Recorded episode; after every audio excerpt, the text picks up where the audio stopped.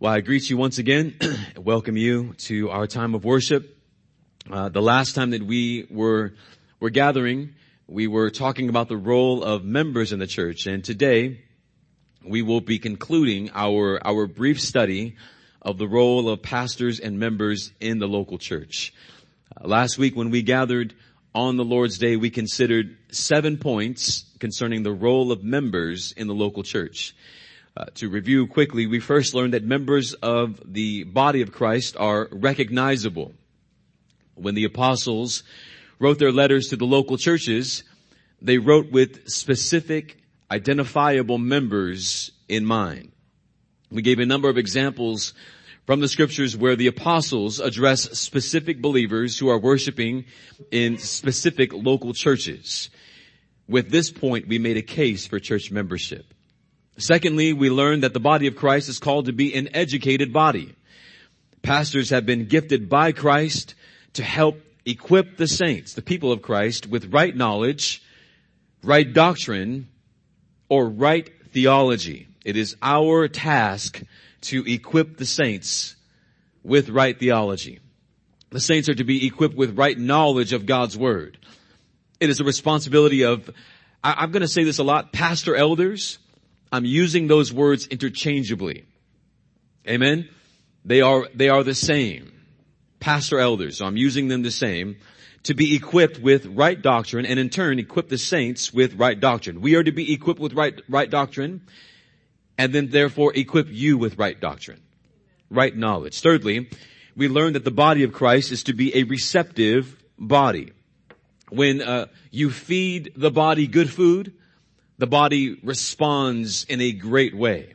When you feed the body bad food, the body is unhealthy. The church should be receptive of God's word because it is good food being fed to you week after week. Since by instruction, pastors are to ground the people of God in the truth of God to protect them from error, the sheep ought to be eager to receive instruction from their pastor elders. Uh, we are to protect you not only from error, but from false teachers who would bring erroneous teachings into your lives. Therefore, when we suggest preachers to you that you should listen to, receive that. When we suggest to you preachers you shouldn't receive, you shouldn't receive or listen to, receive that. Pastors are trying to protect and help you grow in Christ. That's why you have pastors. If you don't want to be protected or told this is what you should listen to, this is what you should avoid, then you don't want pastors. Amen? We should all desire instruction as the apostle Peter says in 1 Peter 2 2, like newborn babies.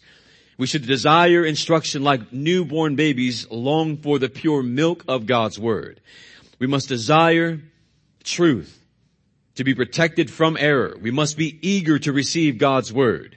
We must pray that the Lord add knowledge to the knowledge that we possess and make that which we possess even clearer. Fourthly, we learn that in order for the body of Christ to be the body, its members must be present. You don't have a body, a full complete body, if there are missing parts. Amen? We must view ourselves as parts of a whole. We must view ourselves as a member of the local church who makes up the whole body of the local church. And the bodies function together.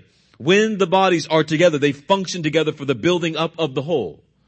That's what we do. Last week we discussed how we are not feet and hands and ears and eyes that are disconnected from the rest of the body. For how can a foot function properly apart from the body? And likewise, how can the body function properly apart from the foot? When the people of God assemble for worship on the Lord's day, it should be our highest priority to assemble to worship and glorify God because we love God.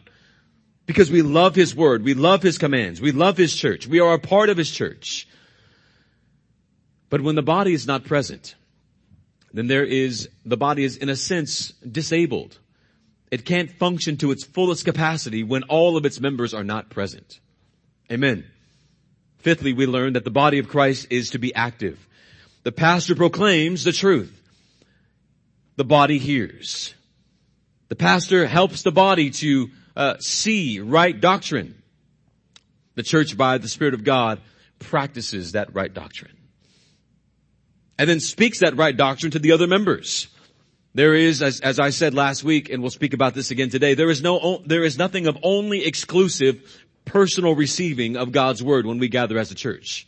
There is a personal and together receiving of God's word. When we gather, it is our highest ambition to glorify God and to stir one another up to love and good deeds. This is our ambition. This is what we do. This is the chief and primary way that you and I can be active members in the local body of Christ. Amen? Sixthly, we learn that the true mark of the body of Christ is the love that the saints have for one another. The apostle Paul said in Ephesians 4, therefore I, the prisoner of the Lord, implore you to walk in a manner worthy of the calling with which you have been called, with all humility and gentleness, with patience, showing tolerance for one another to love, being diligent to preserve the unity of the Spirit in the bond of peace. The apostle gives a command of the Holy Spirit with an imperative.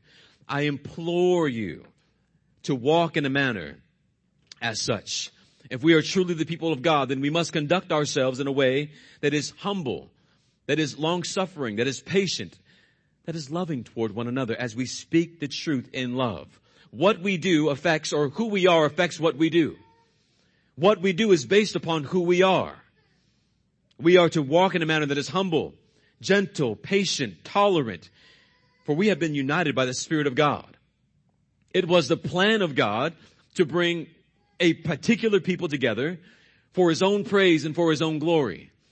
We have been given, forgiven of sins. We've been given, we've been uh, knitted together with others to carry out God's plan in all of history. This is God's plan. You sitting here this morning. This is God's plan. That He would bring a people together. So if this is God's plan, we're always trying to find out what is God's will for my life. If this is God's plan, then we should be a people who rejoice in this plan, in this time, for this is the plan of God. To knit a people together, that we speak the truth and love together as we learn and understand truth. This is God's plan. So rejoice in God's plan. He's bringing together people from every nation, tribe, and tongue. We are together in this room for the purpose of glorifying God. We are witnesses to the great gospel of Jesus Christ. Then we leave this place and we take that witness out into the world. And this takes effort. But the effort or the, the effect is worth the effort. What it produces is worth all of the work that it takes. And it does take work. Can I get an amen, somebody? this is why the apostle uh, makes a great plea. I implore you. Because our unity in Christ is much bigger than our personal differences. We must love each other. Amen. And lastly, we learn that in all of this, Christ displays his love and care for the church. Christ has not left us. He is caring for us. As the word of God is preached to us through the means of grace, through the ordinances of baptism and the Lord's Supper, through fellowship with the saints, Christ is with us. This is what the body of Christ, we, the body of Christ, are called to do and called to be because of who we are. Last week we discussed the the functions of the body, not as individuals, but as a body. This week, with God's help, we will discuss the function of the body, listen, not as a body, but as a temple. You hear that? This week we will discuss the function of the body, not as a body, we're taking this a step further, but as a temple. 1 Corinthians chapter 3 and verse 9. For we are God's fellow workers. You are God's field. God's building. According to the grace of God which was given to me, like a wise master builder, I laid a foundation and another is building on it. But each man must be careful how he builds on it. For no man can lay a foundation other than the one which is laid, which is Jesus Christ. Now if any man builds on the foundation with gold, silver, precious stones, wood, hay, straw, each man's work will become evident. For the day will be, will show it because it is to be revealed with fire and the fire itself will test the quality of each man's work. If any man's work, if any man's work which he has built on it remains, he will receive a reward. If any man's work is burned up, he will suffer loss, but he himself will be saved, yet as, but yet so as through fire. Do you not know that you are a temple of God and that the Spirit of God dwells within you? This is the reading of God's word. Please be seated. This will not be a detailed exposition of a text. We will draw implications from this text and then apply them to our own sermon for today. If you are taking notes on how to prepare a sermon, this is not that, that, that day. This is not the day for you to learn how to do that. Amen. This will be a kind of, uh, concluding thoughts from the past two weeks. This is, uh, again, final thoughts over the past two weeks. Today I would like to consider with you two points. Number one, the church is the house of God the new covenant temple of God. The church is the house of God, the new covenant temple of God. I'll say that last, one last time. The church is the house of God, the new covenant temple of God. And if you would, once again, look at 1 Corinthians chapter 3 and verse 9. For we, the apostle says, that is plural, speaking of believers, but specifically speaking of the apostles, we, are God's fellow workers. And then he goes to you. You are God's field. You, speaking of believers or the body of Christ, he says you are God's field. And then he says you are God's building.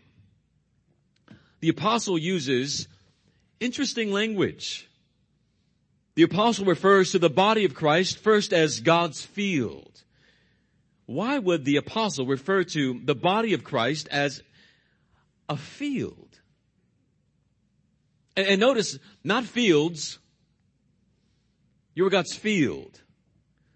Not buildings. You are God's building.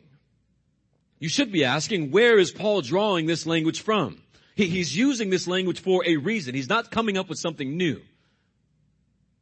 Paul, inspired by the Holy Spirit, is, uh, for those of you who are going through our biblical preaching class, he's alluding to something.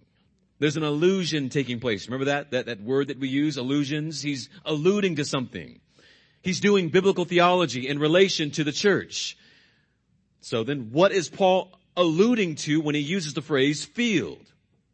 Well, where else has the Bible stated that God has a field of some sort or a land of some sort that is exclusively His? Genesis chapter 2 and verse 8 the Lord God planted a garden toward the east. When the apostle says that we are God's field, he is using Edenic language. He, he is using garden language in one sense. What was the Garden of Eden? We've learned this already in Genesis. What, what do we, what do we believe the Garden of Eden was? We believe it was a temple. That the Garden of Eden was the first temple of God, planted by God, established by God, Paul is likening the church, the body of Christ that we've been talking about for these past two weeks. He is likening the church to the Garden of, the, of Eden, planted by God. Now, what was so unique about the temple or the Garden of Eden? It was the unique place on all of the earth where God manifested his special presence. The Garden of Eden was, we believe, the temple of God, the first temple. And it was the place of God's special dwelling. The place where God uniquely manifested His presence on the earth. The apostle continues with his allusions in 1 Corinthians chapter 3 and verse 9. He says, for we are God's fellow workers, you are God's field. And then he says, God's building. God's field, comma, God's building. The apostle goes from describing the church as a field to describing the church as now a building. But, but not just saying any building, God's building. Now, if the field of God is an allusion to the garden temple of the Old Testament, then what must Paul be alluding to now when he says that we are God's temple now? Or building. The, the building is an allusion to the temple. The temple is the place of worship in the Old Testament. We are the field of God. We are the building of God. In effect, we are the temple of God. God is the cause of, of all of this. Well, we're going to tease this out in just a moment. Turn to Ephesians chapter 2. Ephesians chapter 2 and verse 19. Ephesians 2:19. So then you are no longer strangers and aliens, but you are fellow citizens with the saints and are of God's household. Having been built on the foundation of the apostles and prophets, Jesus Christ himself being the cornerstone in whom the whole building, the whole building being fitted together is growing into a temple of the Lord. In whom you, there's that you again, are also being built together into a dwelling of God in the Spirit. Do you see that? The apostle speaks of believers as no longer being aliens or strangers, but we are citizens of God's house. The apostle then takes it a step further. We are not only citizens of God's house, listen to this, this is very important. We are not only citizens of God's house, we are God's house. Do you hear that? The foundation of the house is the teachings of the apostles, the teachings of the prophets. Christ is the cornerstone. He holds it all together. The building is being fitted together being brought together, one stone upon another. God is constructing his holy temple, a place where the Spirit of God uniquely dwells with the people of God. What is Paul speaking of? He's alluding to the temple, the place of worship in the Old Testament. The place of worship in the Old Testament, the temple, was a unique place of God's special presence. The people came. They offered sacrifices. The priest offered up those sacrifices on behalf of the people. They gathered together to read, to hear, to be exhorted from God's word, to sing the praises of God. And when they did this, in that manner, God met with his people in a unique way. The apostle is alluding to the temple of the Old Testament, and now listen to this. Now applying that unique place of the presence of God to now the gathering of the local church when we gather in his name. So we talked about the priests and what they did in the Old Testament. They gathered, they offer sacrifices. The priests offer up sacrifices on behalf of the saints, so on and so forth. And then when they did these things, God met with his people when they obeyed God in the way he commanded them to worship. And Paul is saying, in the same way that God was with those people in the Old Testament as they gathered in the temple, so God is with his people now in the New Testament as the, the local churches gather together and worship God according to the way that He has prescribed and commanded them to worship. Are you getting this? When the, uh, the Ephesians gathered together for worship, there among them, God was constructing His holy temple where His Spirit dwelt among men in a unique and special way. This was not only true for the local church that met in Ephesus, but it is true for all the churches that gather and assemble to worship God. Listen to this.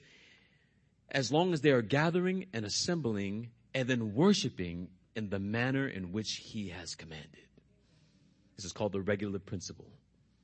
First, or First Peter chapter 2 and verse 4, listen to this.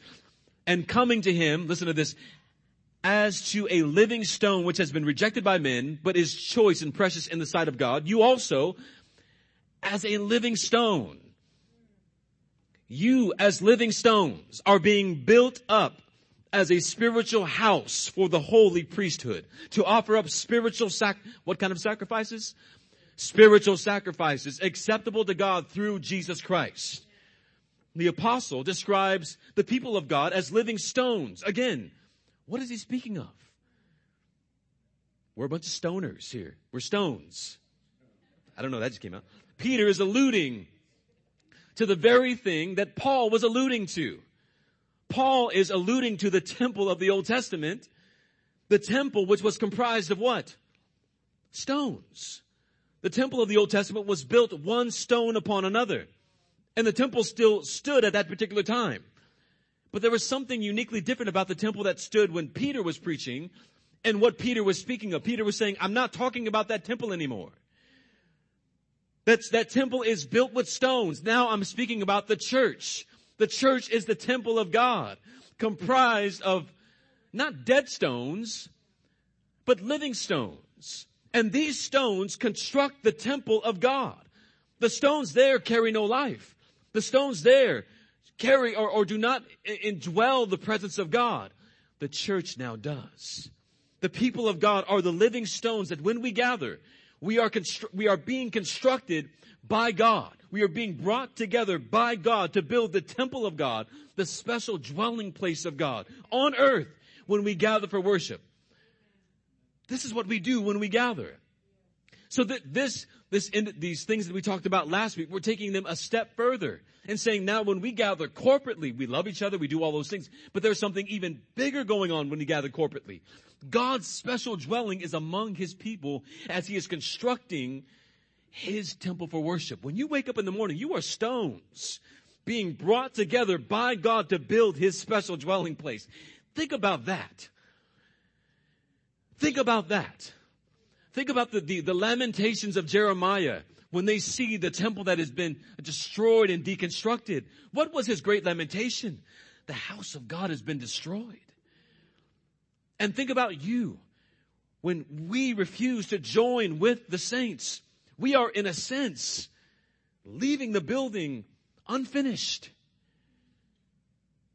When we gather for worship, we are construct, we are, we are being constructed by God as the temple of God. Peter, like Paul, is using figurative language. We are not actual stones. We know that. But the apostles are using this language to tell us through the inspiration of the Holy Spirit that in the same way, the temple of the Old Testament was a unique place where God manifested his presence. So now the church is the unique place where God manifests his special presence among his people when they gather for worship. We, the local church and local churches are living stones again that are being built up by God and he is building his spiritual house when we worship. Listen to this. The house is being built by God. The house is being maintained by God. And the house will be completed by God. Now, is this building the house of God? We often say, don't lie, you're in church. Is there something unique about this building? We've made this building to be a particular home for some of us. Ray's never going to leave this building. We may be particularly fond of this building. Ray was here before us and he'll be here after us. We may be particularly fond of this building because in it houses some great experiences that we've had. But is this building unique because of the experiences that we've had or is this building unique because it is the house of God?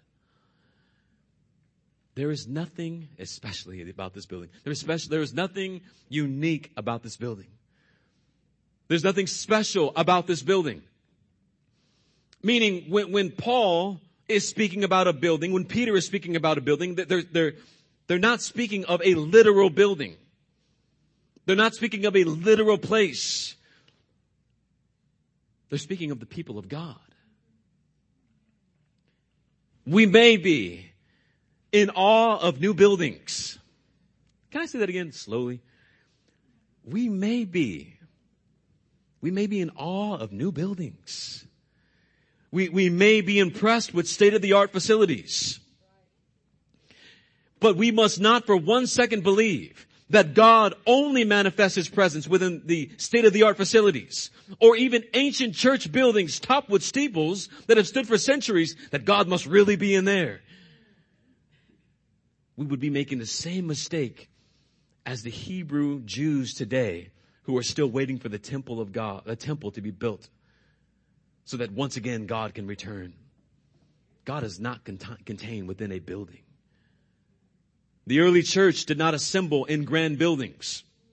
And so grand buildings could not be what Peter or Paul were speaking of when they taught that the building of God was the temple of God the special dwelling place of God because these people met in houses. They met in upper rooms and they were saying when we meet in those, up, in those upper rooms, when we meet in these houses, God's special dwelling place is there among us. That is the temple of God. We could gather in a park and there we would be the temple of God.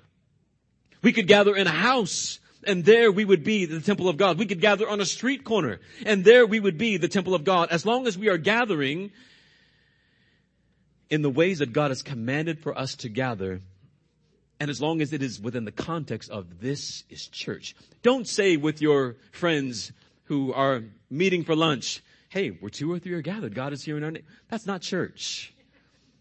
Why? Because you all gathered first of all to have lunch. Now, if we had two or three people and we gathered on the Lord's day and we gathered and worshiped God according to the ways and means in which He has commanded, we are having church. But don't go to your, your families and, and say, we had church tonight. No, you didn't. You had a birthday party and you guys talked a little bit about God. You didn't have church. Brothers and sisters, we are the house of God. The church, when we gather, is the place where God manifests His presence or where God reveals His unique presence on the earth. We know that God is ever present, right? God is everywhere. He's omnipresent. And yet, when we gather and worship Him as He has commanded, God communicates the reality of His presence in ways other than the general idea of His omnipresence. Meaning this, when we gather to worship God in the way that God has commanded, He is with us in a different way than He is with us all the time. We know that God is always with us. But when we gather in this way and in this manner, He's with us in a uniquely different way. Might I say, this unique or special presence does not mean, does not mean that we are looking to recreate Acts chapter 2. It does not mean that we are looking to hopefully have someone stand up, start speaking in tongues and fire tongues of fire being above our head. We're not trying to recreate that. The unique presence of God does not mean that I, nor any of the other elders will suddenly say, I feel the Holy Spirit in this place. Line up. Let me lay hands on all of you. If that happens, rebuke us. Some of you are looking at me like, that's, that's weird. Well, that's what I grew up with. Sorry. so then what does it mean? What does the special, unique presence of God mean? When we gather in accordance with God's word, in accordance to God's word, the local church functions as a special dwelling place of God among his people. But what does that mean? We're going to talk about that in our next, our next point. But have you thought about when you are preparing yourself to gather with the saints for worship on the Lord's day, that, that you are actively preparing yourself to join with the saints to assemble the temple of God? God is, is, is bringing his people together, his bride together, his temple together. And as you assemble, the temple of God is being prepared. We, we actively gather. We actively obey all that, that has been discussed last week and all that is talked about in between. And when we do, God meets with us as we gather according to his word. There's a passive element. There's an active element to this and there's a passive element to this. We come, we gather. And when we gather, God meets with us and we can do nothing about that. We, we can, we cannot bring that apart. We cannot bring that to be God meets with us when we gather. What are we doing Sunday? According to the scriptures, we are being brought together by God to form the temple of God, the house of God. What are we doing on Sunday? We're forming a temple with, of God. God is forming his temple, the saints. When we leave here, is this place a temple? Is this place the, spe- the, the special dwelling place of God? No, it's just a building. And it's really hot in here if you come other than. The house of God is created in one sense every single week. Every week we gather for worship of God, to, to lift up Christ, to, to preach the great gospel of Christ. And then we are dispersed and sent out into the world to make the gospel known to the nations. And there is a time coming in, listen to this, in the eternal state when the entire earth will be the special manifestation of God and his presence will be exclusively on this earth because all of God's enemies and all of our enemies have been defeated. Dr. Richard Barcellos on this point. The church is the house of God. Now listen to this. Being God's house, the church houses God. Did you hear that? The church is the house of God. Being the house of God or being God's house, the church houses God. Now you should automatically be saying, wait a minute. So then he goes on. Not that God is contained, but that God manifests himself in a peculiar way when the church, local church gathers and functions as they ought that is not producible by any other spheres of life. No other avenues in your life can produce what is being produced right now by God. Did you know that God is with us right now? Our gatherings are more like the eternal state than any other experience or gathering that we have on the earth. When we gather with our families, God is not with us in the same way that He is with us right now as we worship. When we go to root for our favorite teams, when we go to concerts, God is not with us in the same sense that He is with us right now. And He is with us.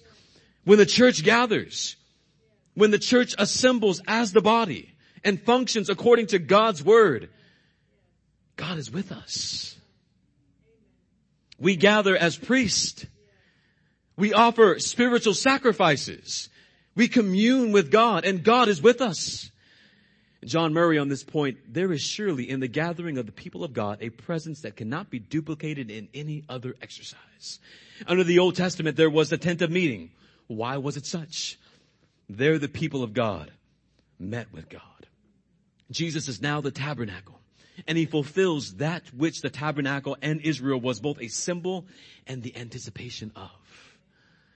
When we gather, it is a reminder and an encouragement to the people of God before the eternal state, before eternity, that God is manifesting himself to us in a unique way. He's meeting with us in a unique way, a way that you can't get anywhere else. And we passively receive. We don't create this unique manifestation or special presence of God. It comes to us. We enjoy it. We receive it. Uh, the old uh, Dutch reformers used to say this is the, the, the, the divine service. Because it is here that the divine met with his people. God. And we are receiving. God does this as his people gathers. And dear ones, let this be an encouragement to you. Let this be an encouragement to me in the times that we are discouraged. Let this be an encouragement to you and to me when we are tempted to, to forsake the assembling of the saints. Let us be, uh, uh, let this be a reminder to us that there is a divine service taking place where God is meeting with his people. And I can't get it laying in bed. I can't get it on the podcast. I need to be there with the people of God because it is there where God manifests his special and unique presence among his people. You can't get it anywhere else we come and gather with the saints. And God's presence is with us. He is with us as we gather. It is His special manifestation. Now you may be wondering again, now you didn't answer this. What is the unique special manifestation of the presence of God? What is that? You never answered that. Well, let's try to answer that. Number two. We worship as God commands, and when we do, God is with us just leaning further into that first, that, that point. We worship as God commands or as God is regulated. And when we do, God is with us. Because the church is the house of God, the church must do what the God of the house says or what the God of the house commands. 1 Timothy 3:15 I write so that you will know how one ought to conduct himself in the household of God which is the church of the living God, the pillar and support of truth. The apostle, writing so that we may know how to conduct ourselves in the house of God, as the house of God. The apostle gives instructions to the church or to the house of God on holding fast to right doctrine, praying, petitions, Thanksgiving, women in the church, requirements for elders and deacons, church discipline, and a host of necessary functions for the house of God. So what we're doing is we're teasing out as we gather and worship God in the way that He commands, God meets with His people. So what we're doing is saying, what has God commanded? If we want to meet with God, if we want to experience this special, unique presence of God, then we must know what has God commanded? Because it is as we obey what He has commanded that He meets with His people. Amen. We are the house of God. It is here to use the illusion of the Old Testament that we conduct, it's going to sound weird, but listen, where we conduct priestly activity. It is here that we conduct priestly activity. Why? Because we, in all caps, we are priests. You and you. And you too. I'm looking at women. We are priests. When we gather, we are priests being built up, building a spiritual household where we offer spiritual sacrifices that are acceptable through Christ and according to his word. We are priests, even the women. Isn't that what Peter calls you? First Peter 2 9, but you, plural, are a chosen race, a royal priesthood, a holy nation, a people for his own possession, that you may proclaim the excellencies of him who called you out of darkness and into his marvelous light. You are priests, even you women. There is a, a corporate identity that when we gather as the church, we together as a church are the priest of God. And we together offer sacrifices to God. Now, you should be asking, what kind of sacrifices do we offer? Well, didn't the apostles already say they're spiritual sacrifices? Because we have no goats, unless you have them in the car. We have no lambs. We have no bulls. Psalm 51 7 says, the sacrifices of God are a broken spirit, a broken and contrite heart. Oh God, you will not despise. The Lord makes us aware of our great and desperate need for us. We confess our sins and then we come to Him. The only one who was able to rescue us from our sin. And, we offer up ourselves. The apostle Paul takes this further in Romans 12, 2, 12, 1. I appeal to you therefore, brothers, by the mercy of God, to present your bodies as what? As living sacrifices. To present your body as living sacrifices, holy, and acceptable to God, which is what? Your spiritual worship. The way that you worship God is to offer up your bodies. That is the whole of your body. It's being present for worship. That is your mind. When you are sitting here during worship, your mind is actively engaged in understanding God's word. This is, uh, and, and I don't mean to say this to you men who are having arms around your wives. I'm not talking about you. So relax. Don't get mad at me. This is not cuddle time. Those of you who have, have not been here long enough, I can remember there was a couple that the wife would just rest all and nestle into her husband and it's like, I'm preaching God's word. This is not the movie theater. This is not the drive-in. This is God's word. Lean into God's word. Hear what the preacher is saying because insofar that you believe the preacher is being faithful to God's word, it is Christ speaking to you. It's not, let me slow down. Offer up your bodies as living sacrifice. That is your heart. You're, you're, you're actively fanning the flame of desire for God's word through hearing the, the word of God preached to you and then saying, I must obey that. I must obey that. This is accomplished, yeah, in flesh, but by the work and power of the Spirit of God. Offer up your bodies. Come, ready for worship. Not falling asleep. And if you are falling asleep, Pinch yourself hard somewhere. Uh, I suggest right under here. Or, or, right in the inner thigh. Those are good places to, to smart you for a little bit. Wake up. This is God's word being taught now. Christ is speaking to his church. God's presence is with us. This is not the time. This is not the time to doze off. This is not the time to be easily distracted. It's not the time to get up and go to the restroom for the seventh time. Unless you're pregnant and Leela, who's back there, Leela, if you hear me, it's okay for you. We must offer up our bodies. This is what we're here for.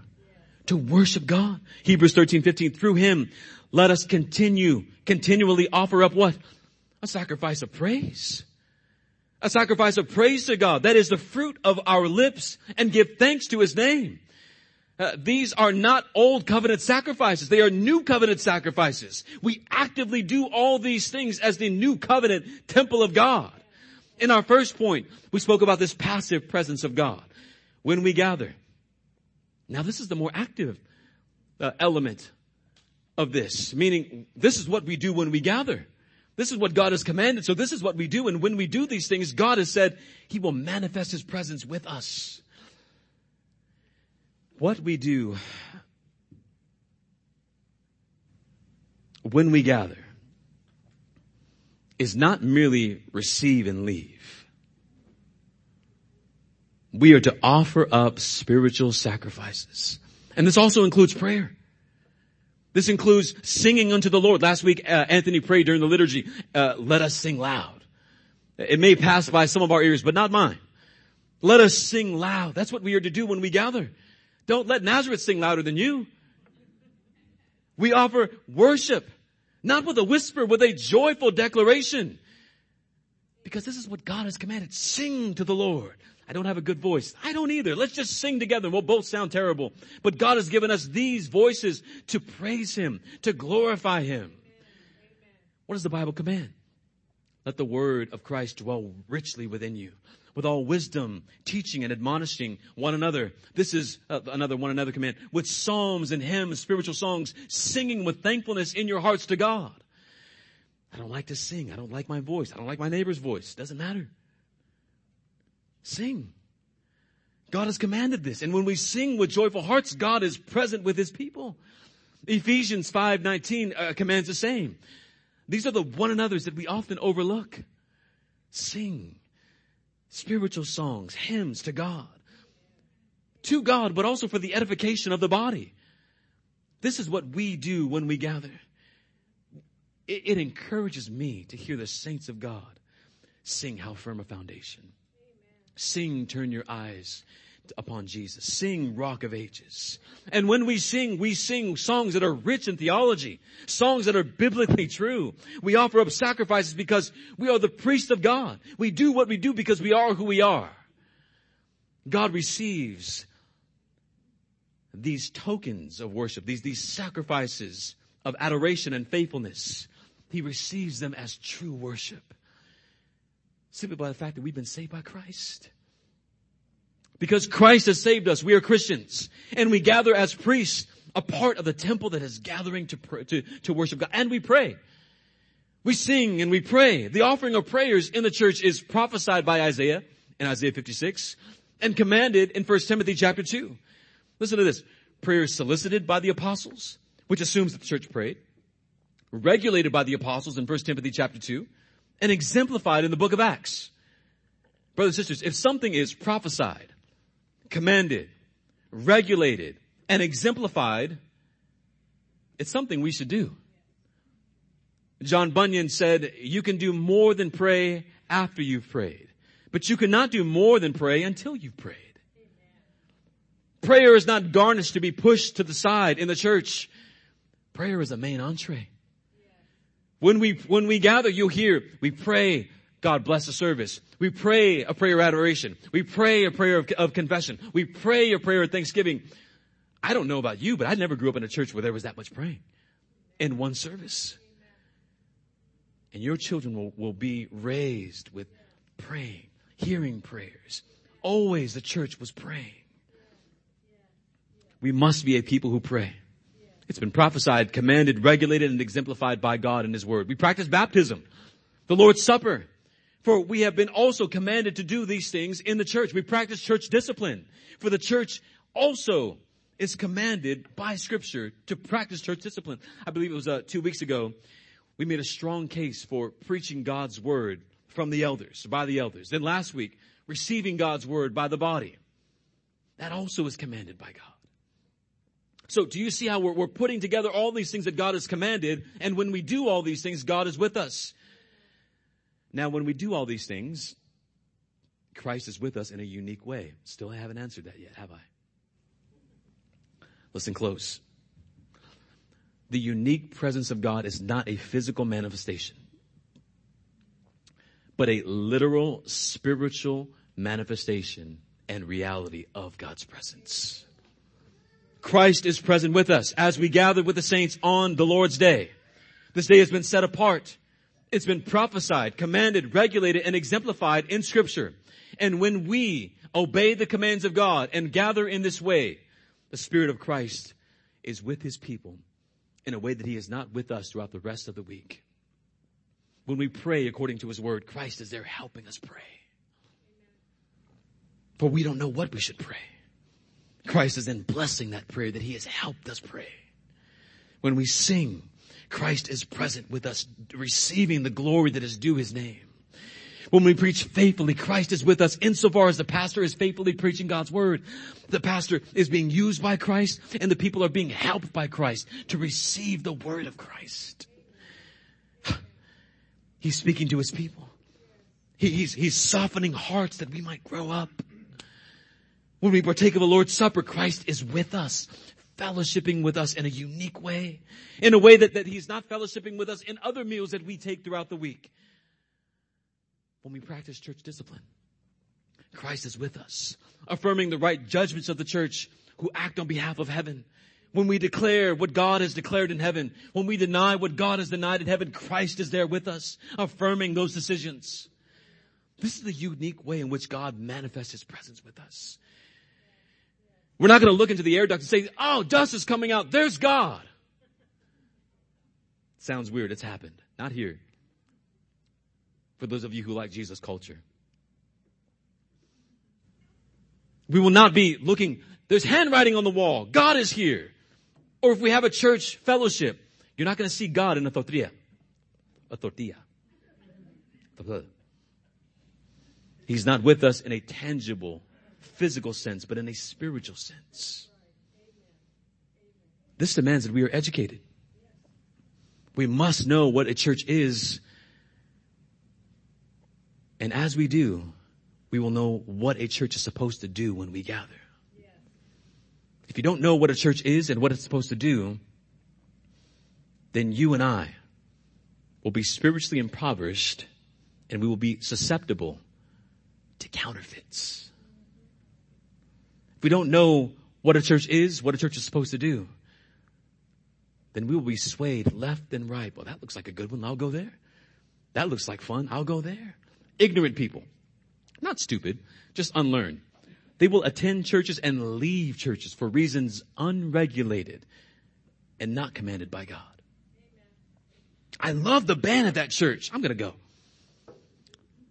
The preacher, oh, the preacher. Don't know what he's talking about, but he sure believes it.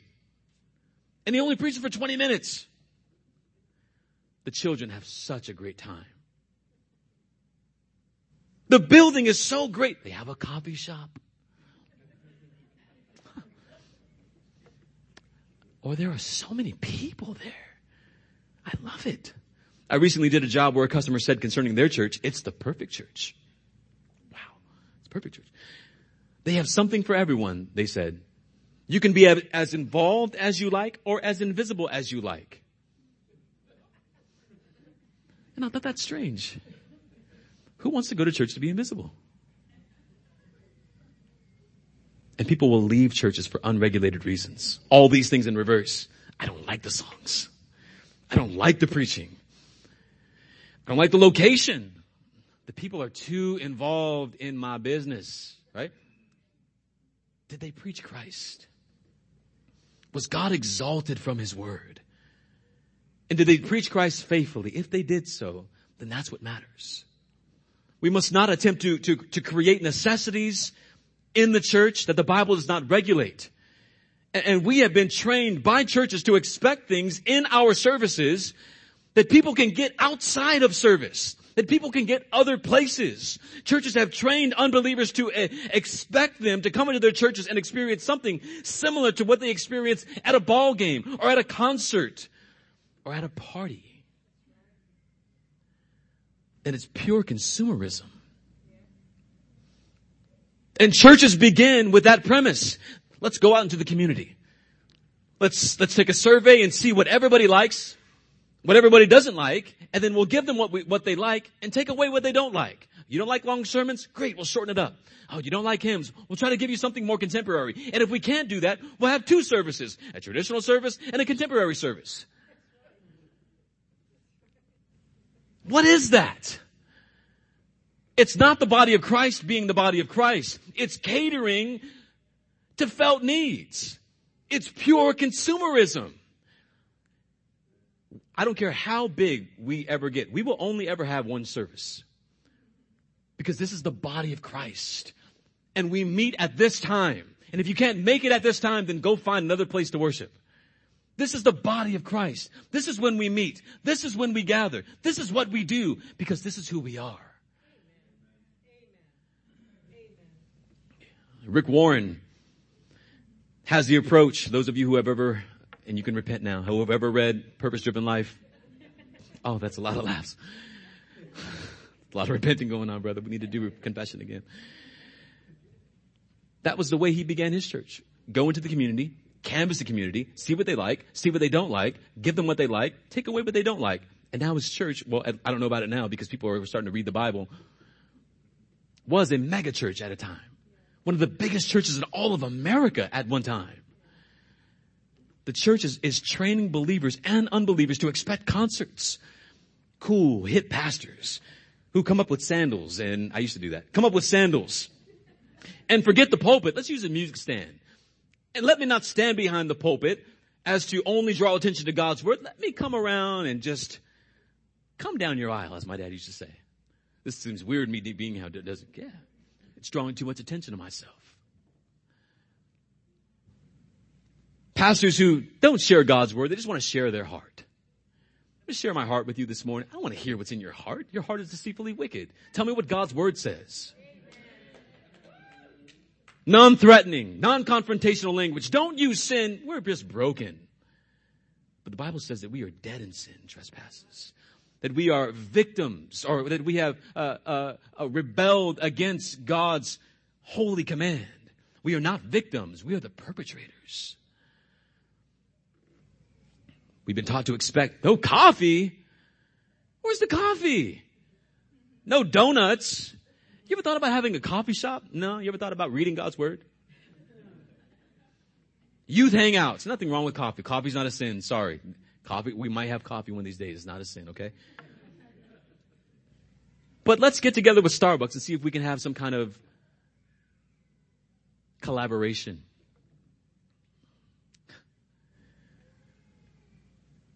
We've been taught to expect youth hangouts where youth do more than hang out. They hook up. And not to God's word, but with one another. We've been taught to have, churches should have cutting edge, cutting edge ideas. It's not who the church is called to be. They can get that outside the church. I can remember a church that I visited in LA. Uh, my brother Tony would know that church if he was here. The pastor was old, but he wanted to be young and hip.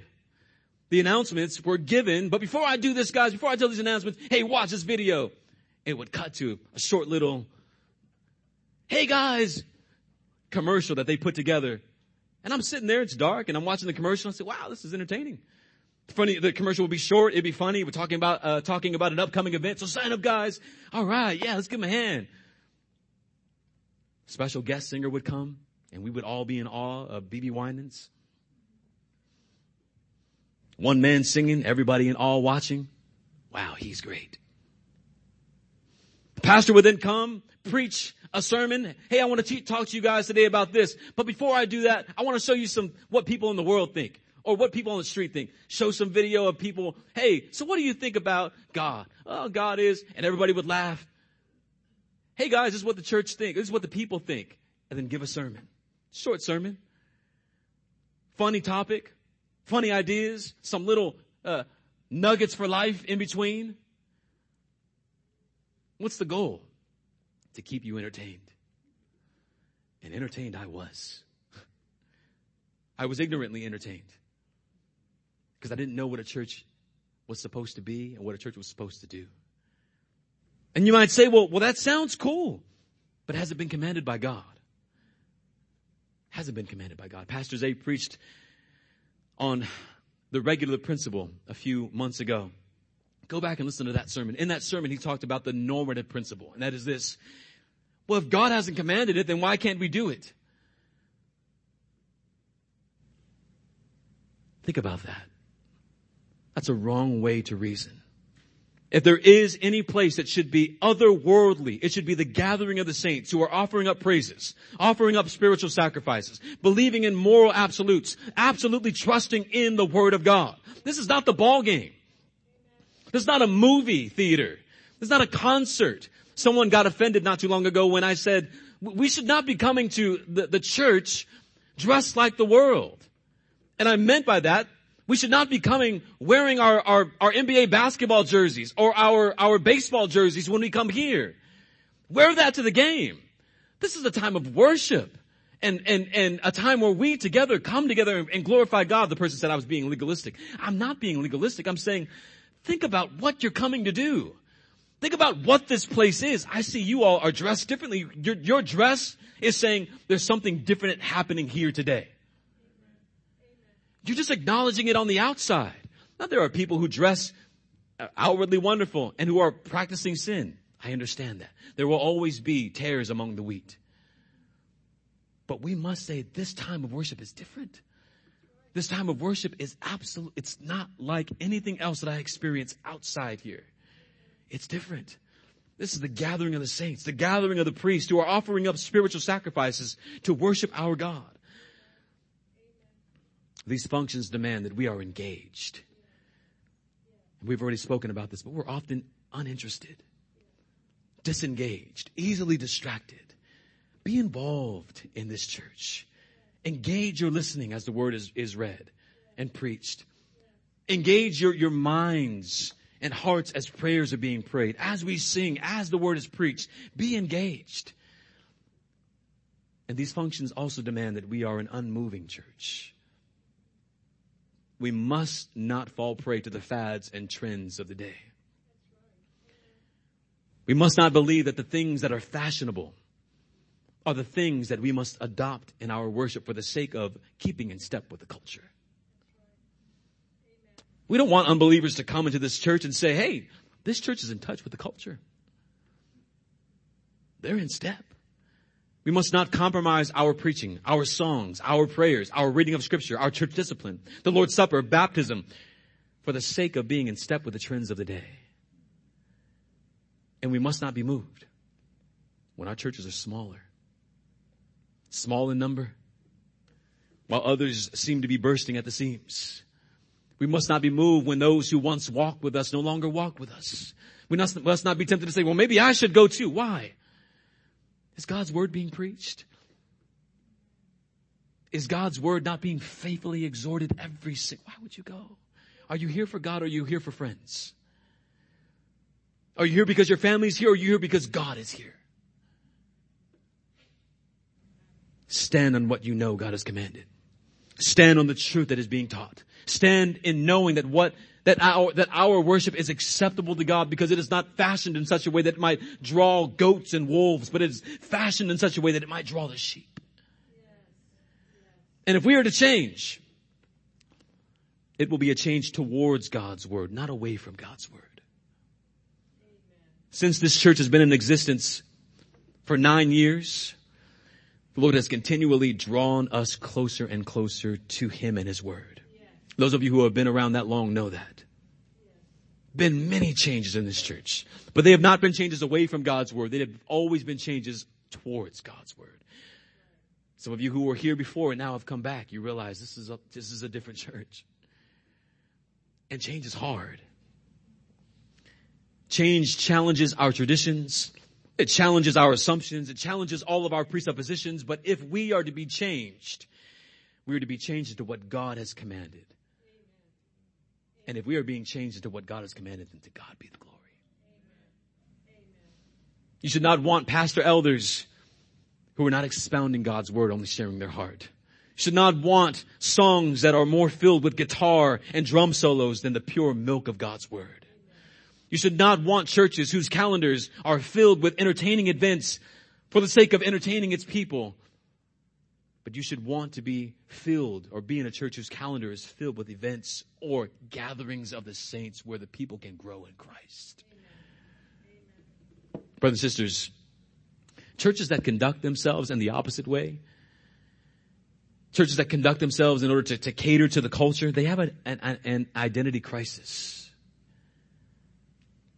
They don't know who they are. And for so long in this church, we were on that road of trying to find out who are we? Who are we? And now we know who we are. And we won't be moved. We do what we do because we are who we are. We're not trying to keep in step with the trends or the culture of the day.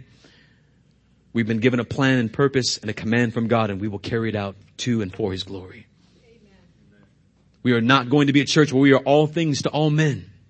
What a misunderstood passage that is. We will not bend from what God has commanded so that this church will be filled.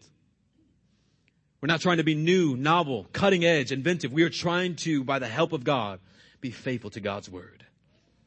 We do what we do because we are who we are, in spite of the popularity, in spite of the popularity and lack thereof.